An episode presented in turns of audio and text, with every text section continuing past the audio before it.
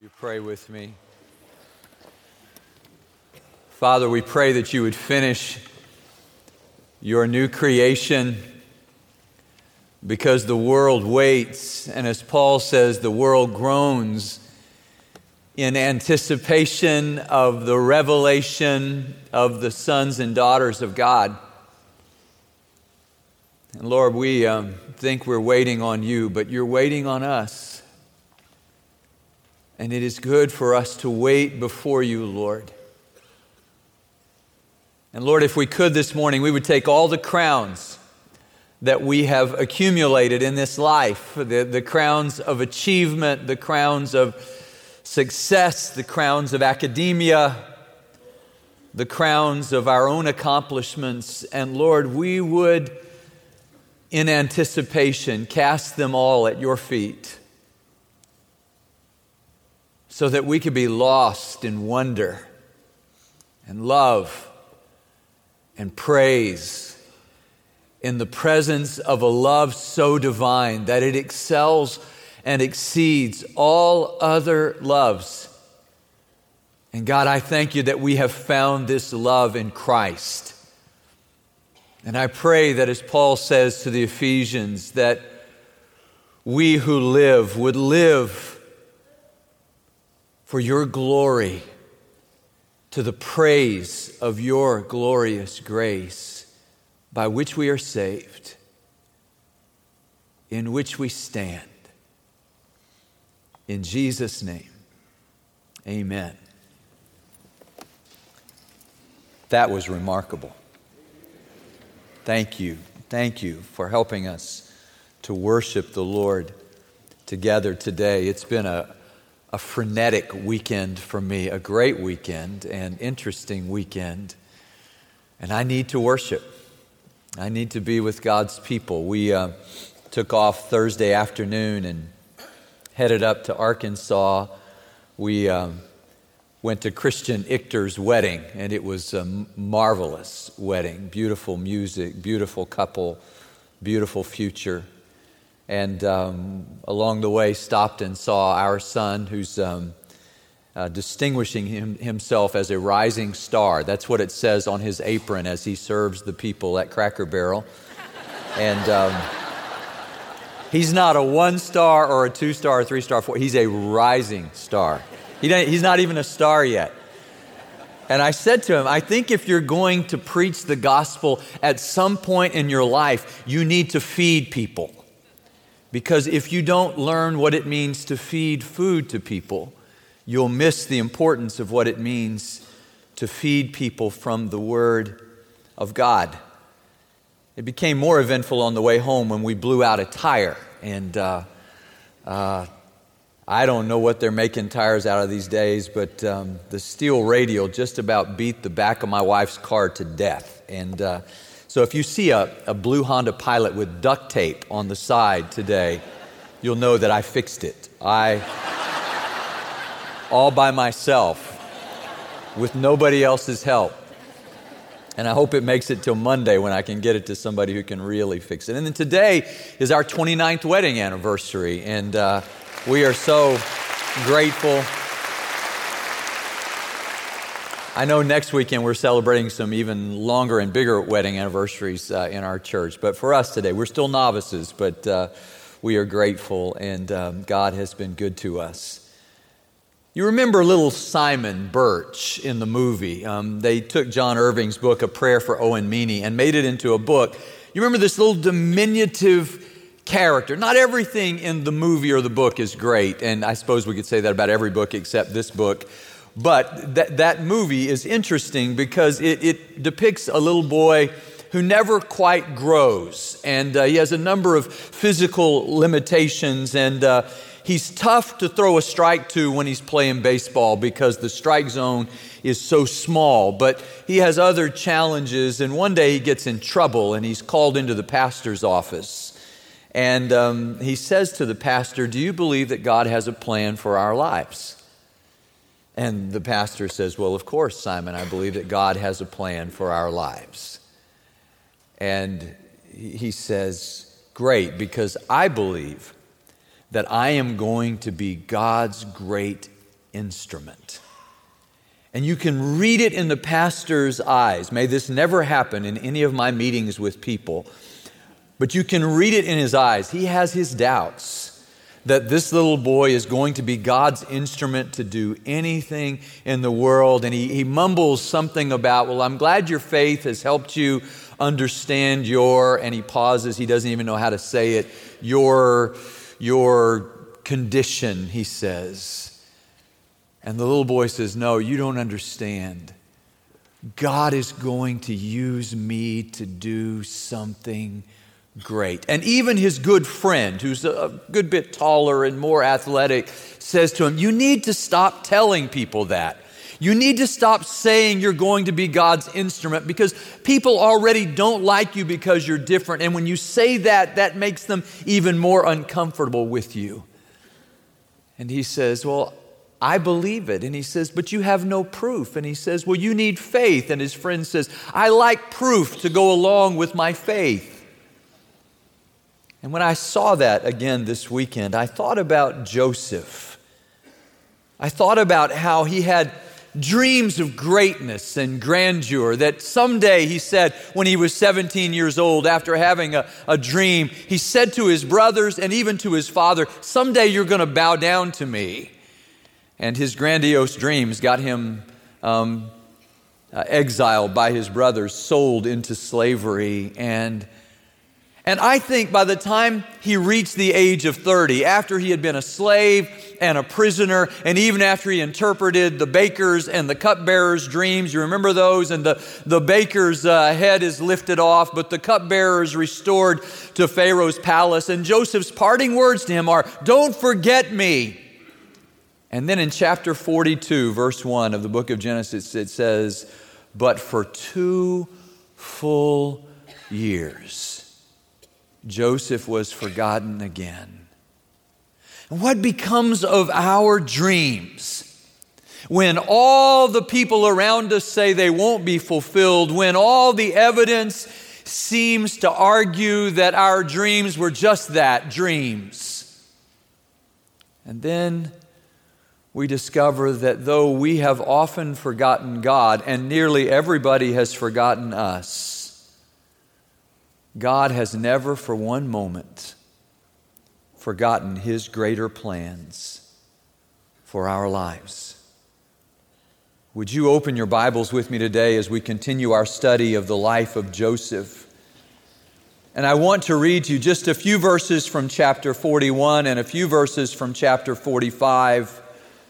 Chapter 41, verse 56, and then chapter 45, we'll look at, at verse 4. We'll begin there. Would you stand with me in reverence for our God and His Word? I thought about calling this message In Your Dreams because I think that's what people would have said about Joseph and his thoughts of being great.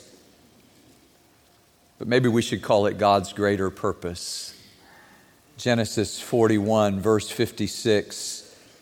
When the famine had spread over the whole country, Joseph opened the storehouses and sold grain to the Egyptians, for the famine was severe throughout Egypt. And all the countries came to Egypt to buy grain from Joseph because the famine was severe in all the world. When Jacob learned that there was grain in Egypt, he said to his sons, Why do you just keep looking at each other? He continued, I've heard that there's grain in Egypt. Go down there and buy some for us so that we may live and not die. And so his sons do, 10 of them. Benjamin stays home, and there's a series of, you ought to read it. It's a powerful narrative of Joseph just examining his brothers' hearts, though they don't know who he is, clean shaven like an Egyptian, they don't know him. But then in chapter 45, verse 4,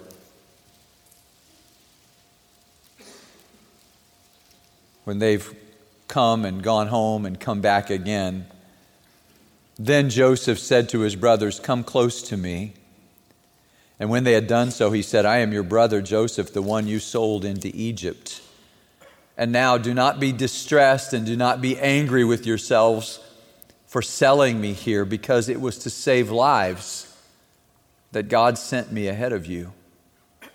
For two years now, there's been famine in the land, and for the next five years, there will not be plowing and reaping, but God sent me ahead of you to preserve for you a remnant on earth and to save your lives by a great deliverance. So then, it was not you who sent me here, but God.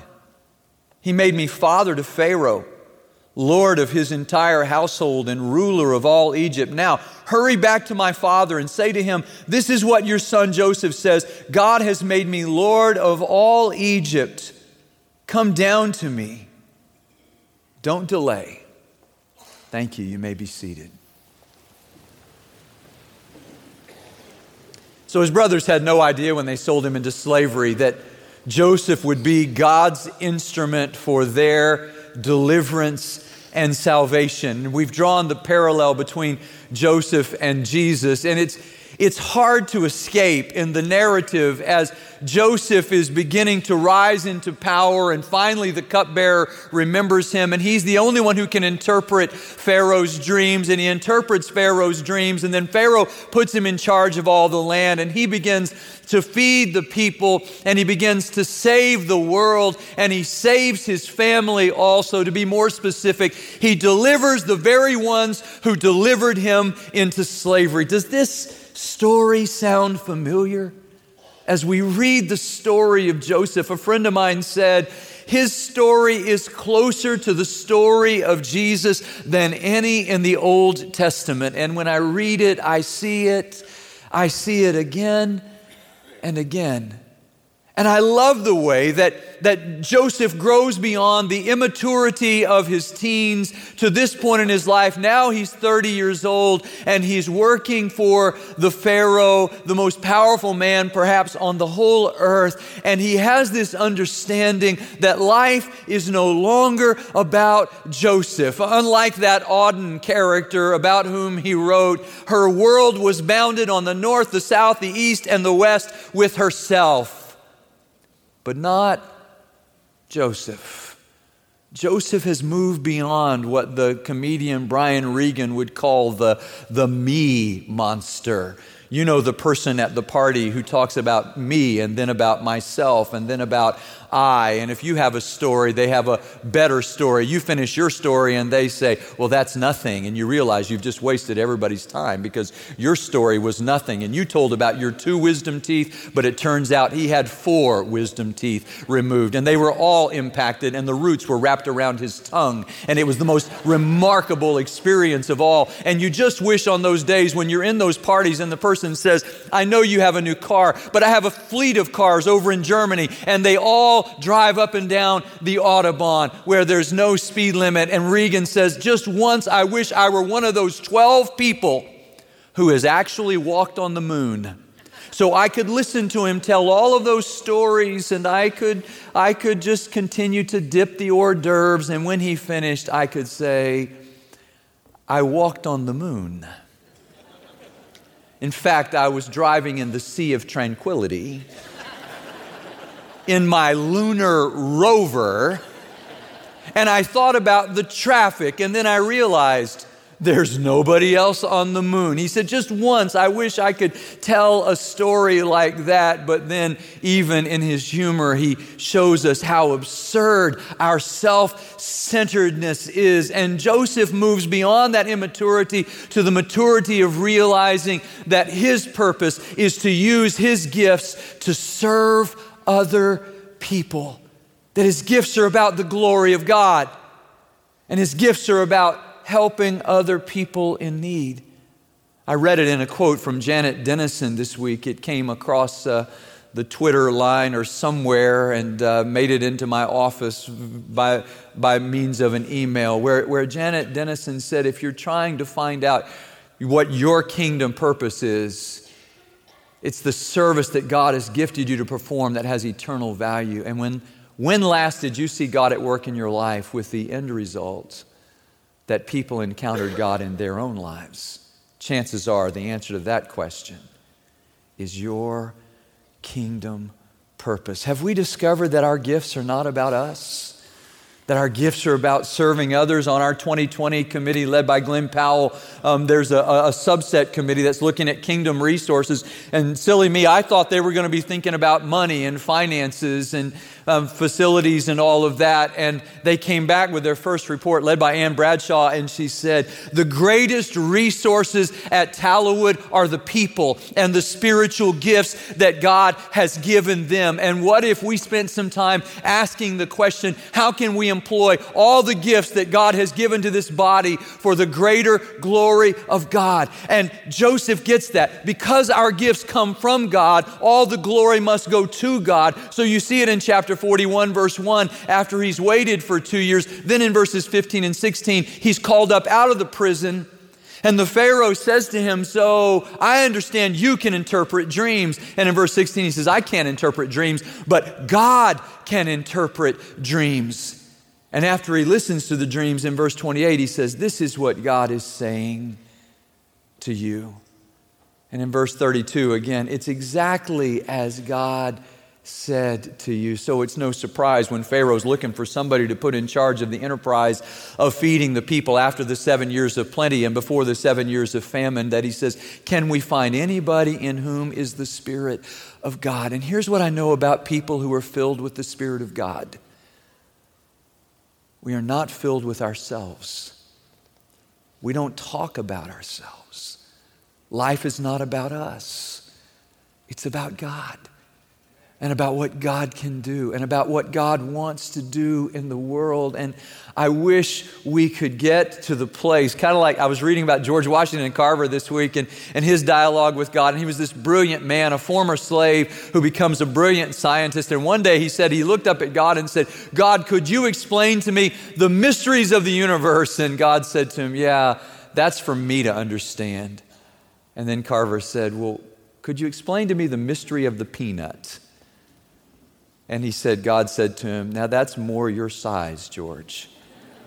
I can explain that. He became a world renowned expert on the peanut and used that for the glory of God to help other people. Why did James say every good and perfect gift comes down from the Father of lights with whom there is no shadow of turning? Why why is every good gift from God? And what if we used everything we had for the glory of God? You know, when I saw it, I was reading through your prayer requests. Thank you for sharing your prayer requests. I read through every one, I prayed for everyone. And as I was reading through them, one of our families who saw their home on a Saturday night recently burned down because it was struck by lightning. And, and uh, Jerome Smith and Larry Heslop and Larry Bertrand were standing in the yard as the rain was falling and watching the Gentry's house burn down. And they submitted a prayer request this week, and I just want to share with you the words that they wrote on that because they arrested me. As we rebuild our home, we pray that it will be dedicated and worthwhile for Christian service. You better believe I prayed that prayer for their home. But I didn't stop with their home. I prayed that for your home and for my home and for this house and for our bodies and our lives, that we would be found fit for Christian service? What if we saw our homes as places of Christian service? What if we saw everything that God has given us as a gift from Him that we can use to give glory to Him and to serve others? And when the Apostle Paul wrote to his friends Priscilla and Aquila and talked about the church that met in their house, you need to know the Gentrys for some years now have been gathering a home group into their home and sharing the Word of God with people. So their house is a church. And so when it was taken away and they were displaced, their first thought was not, What color will our kitchen be when we get back in? Their first thought was, Will it be a place where we can serve God? Since God gave us everything we have, what if we use everything we have for His glory? What if we use everything we have to serve Him? I see it there in chapter 45, verse 7. I just think this is so incredibly powerful when he says to his brothers, I know you um, sent me here, but it wasn't you who sent me here, it was God. Come close to me, he says. I want you to know who I am. I was cut off from you because you sent me away, but God was in that. And He brought me here so that we could feed people. And this, I think, verse 7 is, is, most, is most remarkable when He says, But God sent me ahead of you to preserve for you a remnant on earth and to save your lives by a great deliverance. Now, when I see that, that verse, I realized that Joseph found God's greater purpose for his life. He could have spent the rest of his life talking about how bad his brothers had treated him. But instead, he was talking about how God was going to use him. I don't know what you've been through. I don't know what pain you've been through. But I wonder how God will use that and send you to help redeem, restore, and deliver other people who are suffering. And Joseph gets this. And at the end of that little movie, Simon Birch, Simon Birch finds himself on a school bus with a bunch of little children that goes off the road into a frozen river and begins to sink in the water. And wouldn't you know it, the back door of the bus is jammed so the kids can't get off the bus and they're all going to drown. But he's just small enough to get through one of those windows and he gets out and he's a really good swimmer and he makes his way around and opens the back of the bus and delivers all of those children and saves their lives, but in the process contracts pneumonia and eventually loses his own life. And his friend, as an adult, walks back to the tombstone for little Simon Birch and acknowledges that it was Simon's faith in God that helped him finally come to faith in God. And when I read about Joseph feeding the people, I'm reminded that more people die of hunger in our world every year than from AIDS, malaria, and tuberculosis combined. To be specific, there are 925 million people who are hungry, 98% from developing countries. One in seven people in the world are hungry right now. Five million children die under the age of five every year in our world because of hunger. And one statistic said if you just took the amount of money that Americans spend on potato chips and tortilla chips every year, we could solve 90% of that problem. I read it in uh, Sara Miles' little book, um, Take This Bread, where she talked about the first time she ever ate the Lord's Supper. At the age of 46, she walked into a church and she ate the bread and drank from the cup for the very first time. And she said, It was while I was eating that bread that I realized God's purpose for my life. I am here, she said, to feed people who are hungry. And it turns out there are a lot of hungry people in our world. And maybe as we eat this morning, God will reveal something of His greater purpose for us, maybe as we drink. But I couldn't escape as I read this story over and over again. As much as I would love to be Joseph in this story, that's not who I am. I'm the people who come to Joseph for food. I'm the one who can't save myself. And I'm reminded in Joseph's story that there's a picture of a larger narrative of one who was sold by a good friend who was crucified on a cross. And the very night that he was crucified, he fed the people who would run for their lives to escape from him who would deny him with their mouths, who would betray him with their words. He fed those people. Here is bread. He said, Here is the cup. And I realized as I eat this morning and as I drink this morning that I'm more like. I'm more like the baker and the cupbearer in the jail with Joseph in chapter 40. I deserve to die. But by God's grace, I'm lifted back to life. And for me, this brings great gratitude and great joy. For you, let's pray.